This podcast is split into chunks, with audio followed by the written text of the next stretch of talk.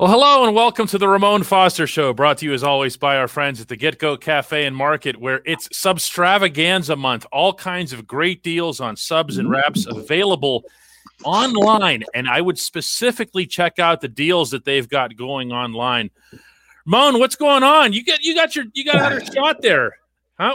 I did. Hey, I'm an advocate of it, man. There it is. Right is. along on my tattoos. yeah, Yeah, I- I, got one, man. That you got two, and I got my second uh, yesterday as well. So if, if Ramon and I sound a little bit out of it, it's because we're having a challenging time with our left arms. Yeah, I wonder why it's the left arm. Uh, I don't Well, they- know. They tell you that if you you you should use your arm that is not your strongest arm. Down in that. But when they're talking to a, a, a- an NFL offensive lineman, they should know that there is no such thing, and you should have said N slash A. You know. Not available. What you're saying is when you train to be a world class athlete, Oh, train both sides. That's is that what right. you said? That's Okay. right. Who's beating you to that side? Nobody, because the left arm is just as strong as the right. That's crazy. That's why plate is on the left. They don't realize that's the strong side. Come on. That's now. right. That's right. And that that brings me to a perfect segue here. Didn't even plan it. No, because I was looking at your scouting report that you Mhm. included with your excellent column that you wrote this week for DK Pittsburgh Sports Thank you. ab- about being undrafted and about the, the the Mhm. hard time that you had with that emotionally. And one of the things that I picked out off of this scouting report that you didn't write about, and I wanted to ask you, was that he couldn't play on the left side. It was that, the, yeah, he, he's, yeah, he's, he's, he's got some potential, but yeah. not on the left where you'd actually have to move and show, show athleticism. Yeah, what's wild uh, is two things about that. One, not all of those are just as accurate as you can be because why? I went undrafted, okay? Mhm. Um, but but secondly, my first start in college was actually at left guard, my redshirt freshman year. Um, that's something that's notable. Um, why the left side? They probably thought that they probably looked at me more. If I was going to come into the NFL, I think they was really scouting me more as a tackle. So playing on the left side of left tackle, it's 100% true on that one. I, I, I realized like my my speed to a NFL outside rusher compared to a college one is totally different. In college, I flipped from right and left, and I blocked the right end and I blocked the left end also, and it was never an issue. I think, of course, when you um, come into the NFL, you got to find what's a good fit. A guy who's a, a, a wide wide receiver, a wide receiver that lines up out wide in college, turns into a slot guy. You know what I'm saying? Because it's certain matchups that, that fit what the pro model of themselves Yes. need. And that's what it was. So I think their their logic in that is he can play right side, right tackle, but not left tackle. But what's crazy is I end up playing both sides because our offense my senior year was a strong and weak side. I was a strong side tackle. So when we were on the wide side of the field, I was lining up on the uh on the on the strong side, as they like to call it. That that that also has me thinking about I, I can actually come up with all kinds of examples regarding athletes who were told at a certain phase of their careers and i don't necessarily even mean in the pros i could mean Yeah. colleges i could mean the minor leagues that they had a physical ceiling Mhm. that they had hit Yeah. and then these athletes went and found specialized instruction that, let's say, uh, advanced certain uh, what are called twitch muscles. You know what I'm Yeah. talking about, but the Uh-huh. listeners might not. Mhm. Uh, where there are muscles within the muscles within the muscles that you don't necessarily think about and that you don't just get from lifting barbells. No, Okay no. and as a result they were able to improve thing elements like quickness like Mhm. speed like uh, and and within that stamina and other things that if you had one combine you weren't going to show people you know or Yeah. you th- th- that's just but you still can get better stronger faster after that can't you Yes, case in point. Uh, the one that when you break it down like that, case number one to me is Antonio Brown. oh I think his 40 may have been a four, five, seven. I don't know. I don't know what it was. I just know he wasn't a four, three, four four low four four guy. Correct me if I'm wrong, and I'm sure we'll have some stats to back this up mm-hmm. at some point. But he may have been a four five seven guy. You wouldn't have known that was AB when he was burning guys down the sideline and breaking away for 60 to 80 yards at a time. I know you remember the one in, in Cincinnati, that slant route that went like 70 yards yeah. in Cincinnati. Yeah. You couldn't have told me AB wasn't a 4 4 type of wide receiver at that point. But how do you do that? How do you measure that if you're at the combine? How do you you can't. That's kind of the point here. There's no. there's a there's a quickness and a deception. Especially we're talking about wide receivers. Mm-hmm.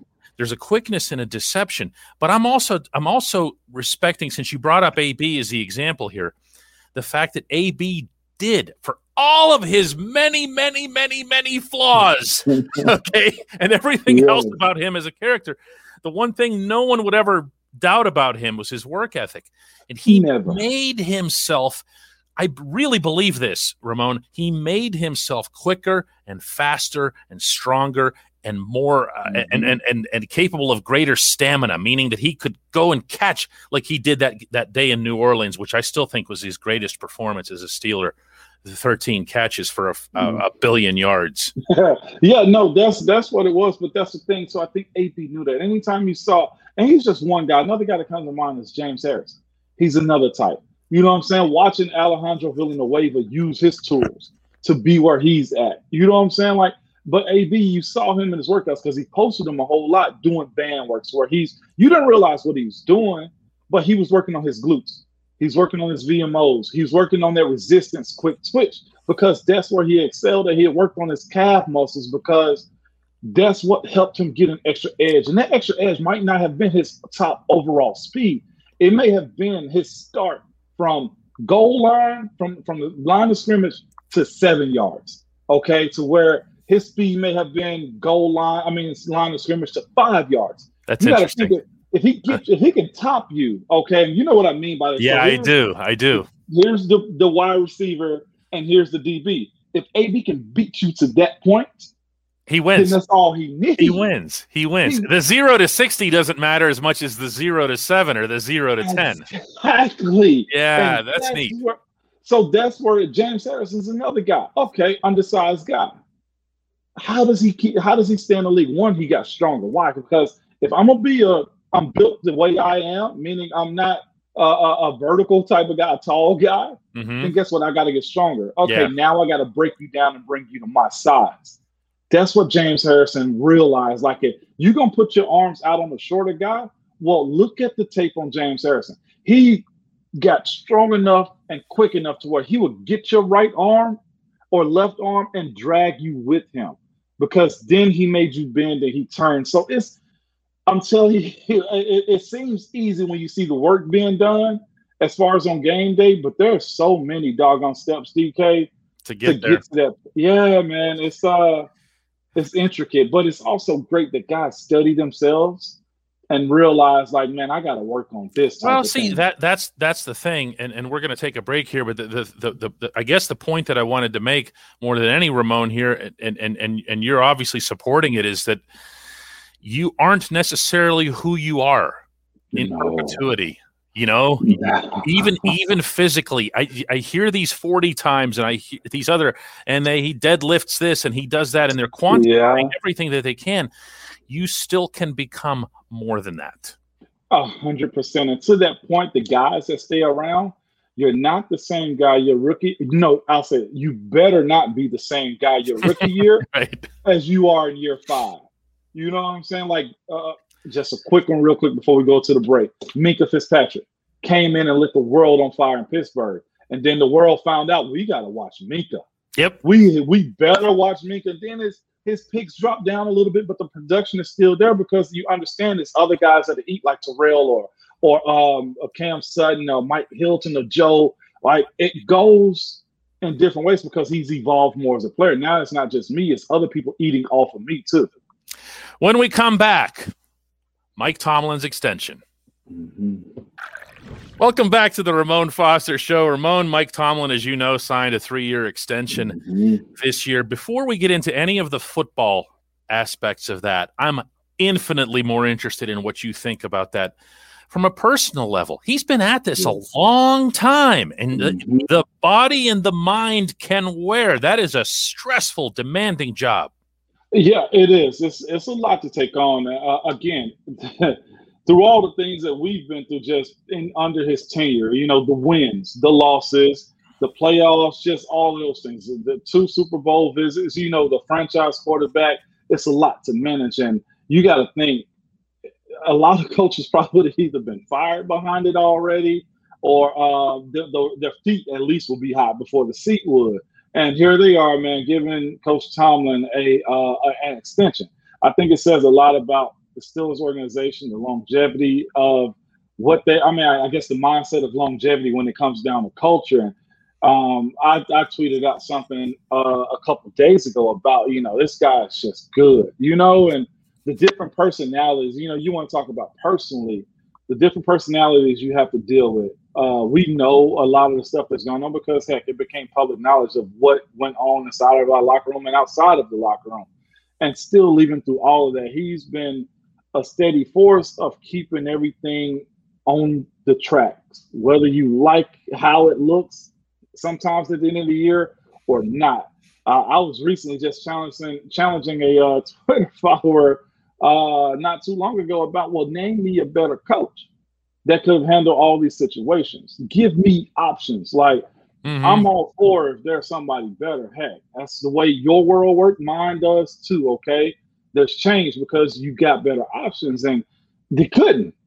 So I think it says a lot about him personally on how you manage just different waves of inheriting a team that's older, getting it younger, got older again, and now he's about to be in another young phase and sometime soon, especially if this is Ben's last ride, you know? Yeah, no question about that. But do you think that that that is this like a second wind for him? I mean, did you ever get the sense that maybe he was getting a little bit tired, a little bit whatever that it, you know that mm. this is starting to I mean, this is I'll say it again, it's a high high pressure job. It is. I don't think he's gotten tired. If you know him, like the thing I enjoyed about Coach T is he hides a lot of stuff from the media as far as what he feels and how he feels. Okay, so being in that room, man, and seeing how he actually feel about the game, what do he expects his guys that he coached to feel about the game, and and what's actually put out there shows why he gets an extension. Shows why he's what the second longest tenured guy in the NFL, or maybe third. But is it him or Pete Carroll? One of them is Belichick, Mike T, and Pete Carroll. I think maybe. Mm-hmm, yeah. And whatever. But um, I don't think he gets tired though. Uh, when we have days where we got to practice on Christmas or play on Christmas, or we got to, you know, be at the facility on Thanksgiving or all of the holidays that come up. Only thing that I've ever seen them give guys breaks on is if there's been a death or if there's been a birth. Everything else he emphasizes when you walk inside those doors at 3400 South Water Street, you leave all your problems behind because I believe in the game and the purity of what football is. And it shows. He speaks about, you know, the reason it's not a bother for him to uh, come in and work on Labor Day or New Year's or you know all the big holidays because he's seen his parents work at the shipyards in, in Virginia and he understands that the job of football, the game of football, teaches you more than just hitting somebody. It's an attitude and he'll be one of the first ones to be very intimate about his relationship with the game. So I don't think he's grown tired. I don't well, think he's uh, let's let's take a look at this from the opposite perspective, and heaven knows there are a lot of opposite perspectives. Oh yeah. Uh, he has won three playoff games in 10 years and you know that because mm-hmm. you were part of those part of those victories you've been part of some of those losses uh, what do you say to someone who says well that's just not good enough what do i say is look what you're up against um, let's not act like that Tom Brady hadn't really ruled the world in the 2010s of, of the NFL. That goes from everywhere. It's almost like the Jordan effect in a sense. Like, yeah, you could you just got to continue to chip at the rock until a break comes. Uh, three playoff wins, what would you rather have? I mean, at the end of the year, it's still going to be one champion. Yep. And the majority of those championships has either come from the Patriots or a hot shot team.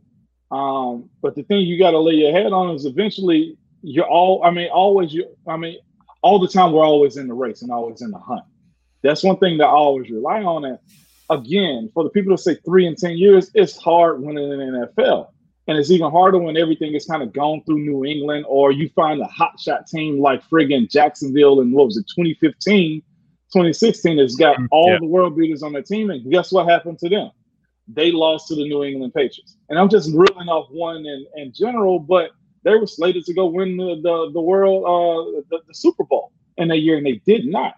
I mean, compare it to other teams also. What has Kansas City actually done before they got Patrick Mahomes? You know what I'm saying? Like, what did Jacksonville yeah. do when they knocked us out of the playoffs? It's hard, DK. Well, and, and Andy, Andy Reid, Andy Reid specifically.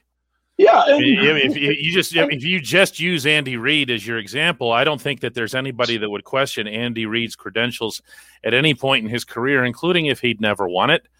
Uh, you know, Bill Cowher almost, almost mm-hmm. made it through a very long and very successful tenure as the Steelers coach, uh, and being a guy who, you know, was going to get labeled never won the big one, never won the big one because of all those AFC championship losses. I, I guess, Moan, one of the things that, and this is one of my criticisms of the critics, mm. is that we're always trying to find common denominators where they don't necessarily exist. Right. Um, when I look at even, and that includes in the victories. When yeah. I when I look at your playoff victories, I don't look at how you beat Baltimore. Uh, you know, with AB doing his his thing, uh, or the same way that I look at how you beat Cincinnati in the craziest yeah. game many of us has, has ever seen. I don't look at the losses the same way. I don't look at the Jacksonville game, you know, in which Leonard Fournette and you know and Blake Bortles in a really smart plan uh, un- undid the other side of the football, undid the defense. Yeah. I'm saying that, not you.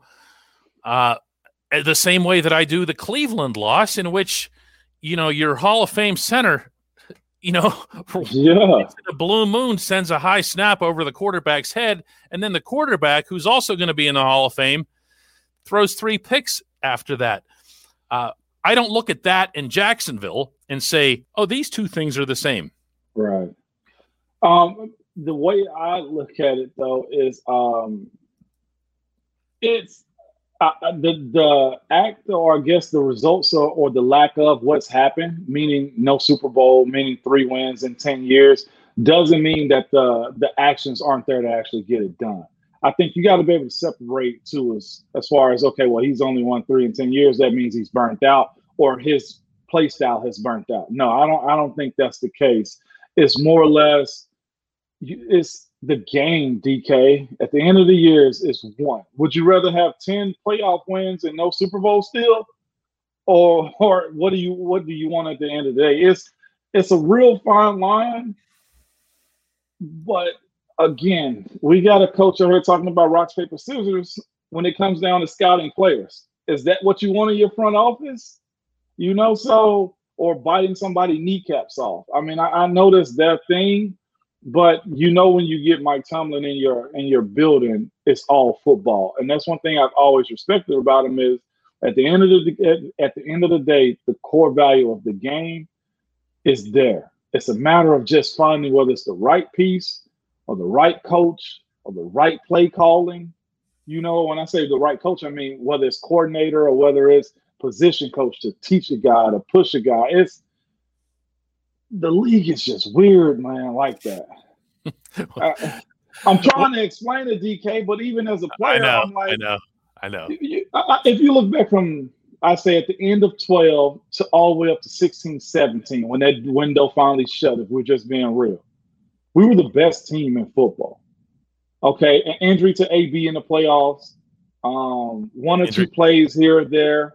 Injury to Lev and uh, Foxborough. Yeah. Le'Veon, and then you have the Shazier situation. Um, that's is that part of the results? Sure. You know what I'm saying? Like, and there's no excuse because there's the fans don't want to hear it. But as a player, you sit back and look, and you even I ask myself why or how we didn't.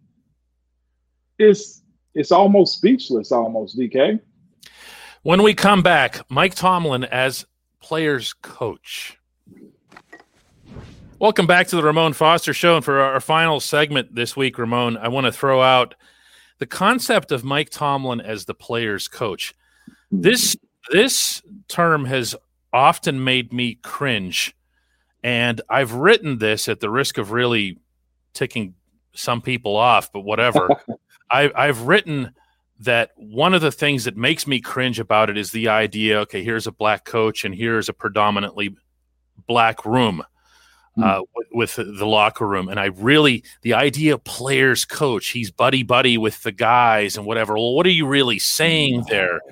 Well, let's you, okay, you can take this wherever it is that you want. For, for setting setting aside what the actual criticisms are or yeah. what, what might be behind them.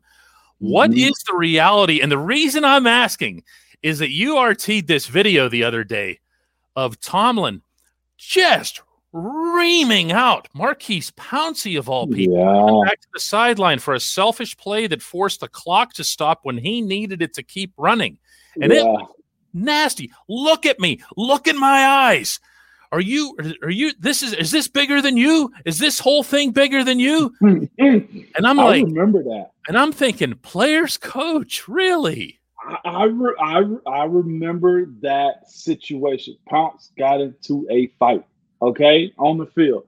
And the reason I retweeted that video is because the respect factor again, when you talk about the game, he respects the game. Like, and I, I, will say this in the respect of the game, he knows how to go about and treat players too. You get respect and you demand respect. You give it and you demand it also. And that's where he was. So when you talk to a guy like Maurkice, okay, and that may have been during either well, Mike Wallace was on the sideline right there. So it may have been like 2011, 12, 13, 20, 11, 12 or something like that. So this is a mature Maurkice Pouncey too, I think at the time, man. And just hearing him speak to a guy like himself, and you know, like uh, when Pounce walked into the building, he was starter number one. Everybody else didn't know it, but he was. He was culture builder number one as as far as the way we're gonna play this game as a whole, offense and defense, man. So for him to go at a guy like that in a intense moment and emphasize again where we are with the game, I think when you say players coach and the respect factor, and he's buddy buddy and all that BS, man, if you're around him, you know. I've always described Coach T as the uncle that'll let you come to his house and be in the pool and kick it. But you better not go in the liquor cabinet. You better not break nothing. And the police better not ever come to the house because the moment you do, it's doom and gloom. We've been in that building, man, and walking around like this, like not want to look at anybody. The meetings are quiet, all because of one guy, and it's Mike Tomlin. Okay, what you see as far as his laughing and his relationships with guys is just that. I don't think it's wrong for a coach to have relationships because if I know you and you know me, then this is also the part of him that kind of get. Then he knows what gets you going. He knew he could speak to Maurkice like that because he knows what getting Maurkice going because he knew Maurkice values the game the same way he does. That's the reason they drafted a guy like him. That's the reason yeah. they would bring a guy in like me and keep me there because he know what I value as a football player first and foremost. And with the the labeling of um, players coach though too. Again, you you mentioned like the black guy with a majority black locker room and just building. I feel like Andy Reid is a player's coach. I feel like Sean McVay is a player's coach. I feel like Pete Carroll is a player's coach. Okay, who else am I missing? What about um, what about Harbaugh? Harbaugh is a player's. Yeah, I mean, I, am thinking. I'm, I'm, actually. He was actually the first that came to mind, even before Andy Reid. Most maybe because we see him so much more often and deal with him more often. But I see Harbaugh's interactions, and I had to cover once a full straight week of of Ravens in Owings Mills at their practice facility yeah. in advance of a playoff game. So I got to see more of them than you would just see like on a Sunday. Mm-hmm. And how he is with guys, uh, including away from the camera and stuff like that. And he, no one wants to hear this, but he reminds me a lot of uh, of Tomlin, and and and that. I, you know what I'm saying? I was like, no, no, like I'm sure everybody's cringing when they hear this because he's, you know, he's the enemy and everything, but they have a lot of similarities. Yeah. And when you're talking about players coach, when I have interviewed athletes, uh, you know, beyond football, mm-hmm. and ask them what what that means. What what they're referring to primarily was something that you I think you, you be, had begun alluding to just now, which is there's a trust factor and yeah. a relatability factor. The mm-hmm. reason mm-hmm. that the reason that Tomlin can speak to Pouncey the way he did coming off the field Mm-hmm. that day was that he knows that Pouncey knows that it's coming from the right place. He's not trying to show him up. He's Mhm. not trying to make it onto NFL films and show No. everybody what a tough guy he is. He knows it's coming from a genuine place where they have, as you said, a common concern, a Yeah. common goal. Okay, so this is the other side of a non-player's coach. Okay, Mhm. um, I guess people look at Belichick as a guy, as a non-player's coach, and you know his system and how he's done everything in the championships and whatnot. Um, I think is we we realized this a little bit that it was a, a good bit of Tom Brady and how special he was. I think we realized that the defense, which they went out and, and went shopping this offseason to get the guys that they feel like can win the game. So it's probably more of a system of them doing something besides him? Or would you rather have, let's say, I'll just drop Tom Coughlin, who I heard guys that have played for him just despise. And I think when Yeah. you would people rather have the locker room miserable and dead and undone when in the end of the day, how many championships did Coughlin get in New York? Was it one or it was two? Uh, one or one or it two. was- yeah, I don't know. I think it was Um, but either way, some coaches coach two different ways. All right. Sometimes you get to know your players and they know you and they want to go all out for you, or you coach them up to hate you so that they gel together and and win in spite of you. There's some of that too. That's a different But- approach. Yeah. Both of them, you're winning. Coughlin won. Mike Tomlin also won. Okay. Um, who's another hard A type of coach? You look at Bruce Arians, who's a guy that kind of plays both sides of it, really. Well, I mean, thing- one of the most famous examples of it in all of sports was Herb Brooks and the Miracle on Ice team. I mean, Herbie, Herbie coached that group of college kids to hate his guts, yeah. and he he wanted them to unite, whether it was against him or eventually against the Russians. So You know? so Whatever, Uh, you know. yeah, what whatever works. But when you're dealing with grown men and you type of and you, I'll say this too. You bring in and you draft a certain type of guy, okay. And I feel like you know that that um that Belichick they draft they draft a certain type of guy. Uh, Harbaugh draft a certain type of guy. Yep. Coach Tomlin and Kevin Colbert draft a certain type of guy. The type of guys they draft are only fit for that type of treatment that they want or they want to see out of guys. Okay. So if Mike Tomlin know I'm drafting a guy that's probably more self-motivated from himself than for me, then guess what? I'm gonna do what I can to find out what gets him going even more. Yeah, so if that- you that- see me talking to a guy, yeah, that, Now, that's actually you- the other thing. When you talk about players coach, I'm sorry, Mon. I just wanted to yeah, jump no, in. you're good. Go ahead. I wanted to throw in real quick. Uh, you know, Jordan Dangerfield's a guy that jumps out. Not not somebody that Steelers fans generally talk about, but if you see Mike Tomlin's relationship with Dangerfield, it's beautiful. It, it it's just, it's the stuff that it's it's it's like it's like somewhere between a sitcom and a rom com. oh my gosh. the way, but he has he has gotten the absolute maximum out of Okay. Jordan Dangerfield's capabilities on a football field. And another one is Mike Hilton, where he saw what would push Mike Hilton. Oh, I know you know what I'm talking about, but and and Hilton Okay. after every tackle, looking over at the sideline and yelling out, "Too small, too Yeah. small." And who was he yelling at? Mike His T. head coach. he knows that guy, and their relationship is more. All right, little fella, what you gonna do? Yeah. You know what I'm saying? now he might say it. So that's that's probably how he will say it, right? In an Yeah. urban type of way if we're being real, okay? Yeah. Because he's relating to the guy that he know. All right, little fella, what you gonna do? And that's his mind. So what would you rather him say, little fella, what you gonna do? Or hey, little small ass guy, what the heck, what you gonna do today? You this, this, this, and this. Yeah. Heck, you see him, but he know what gets Mike going. Okay. Now, really, this there was an article just came. I don't know who wrote it, and I want to give him credit. But there was a guy who was in Pittsburgh that came in with me, took the top off of all defenses. Number 17, Mike Wallace. Mike Wallace left Pittsburgh and went to Miami. Was it Minnesota? And the place that we love and we hate too, because it's a love hate relationship, Baltimore. Mhm. Okay. And what did Mike say if you saw the comments? When you're in Pittsburgh and you play under Coach Tomlin and then you play with the Steelers, When you leave, you realize there is no other place like the Pittsburgh Steelers. Hmm. I'm, you know, paraphrasing what he said, but Mike Wallace who's gone to three different places after he left Pittsburgh, Pennsylvania, Western PA, under the same coach that I continue my career under. And Mike said, I want you to know there is no other place I'd rather play at other than Pittsburgh, Pennsylvania. So if you want to talk about players coach, well, he played for a coach in Miami. I think he went to Minnesota, and then he went and played for another guy that got a Super Bowl two in Harbaugh. Mm-hmm. If that doesn't push Mike Tomlin up, yeah, I don't know. I, I think that's the, the, the the broader point here is that I, I would say is that players coach isn't a negative. It you know you know what I had a, a, a, college coach say to me, and this is a, a, level down, and if you're dealing with more kids than you are adults, but I think we'd all like to think that there's a lot of kids in the NFL too, as I've never grown up. But he said the way I recruit kids these days, I don't care if I got to do the antics of social media.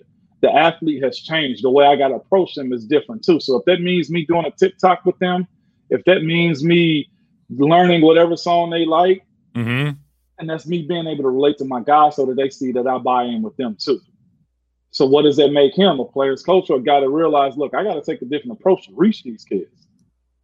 Yeah, yeah. I, I, I'll tell you what. You know, I, I'm with something that you said early on, which is that you know what you have uh, in Mike Tomlin, and there's always a risk when you make. Not that anything like this is in the offing, to say the least, but if you ever make a a coaching change, you're you're starting clean.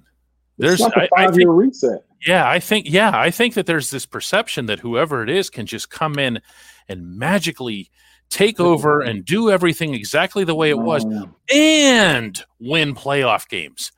And that's not what happens. You know, I, I think that perception might exist because of the transition from Cowher to mm-hmm. Tomlin, where Tomlin comes in right away and wins a Super Bowl. Uh, but it isn't it isn't like that. You know, it no. just isn't.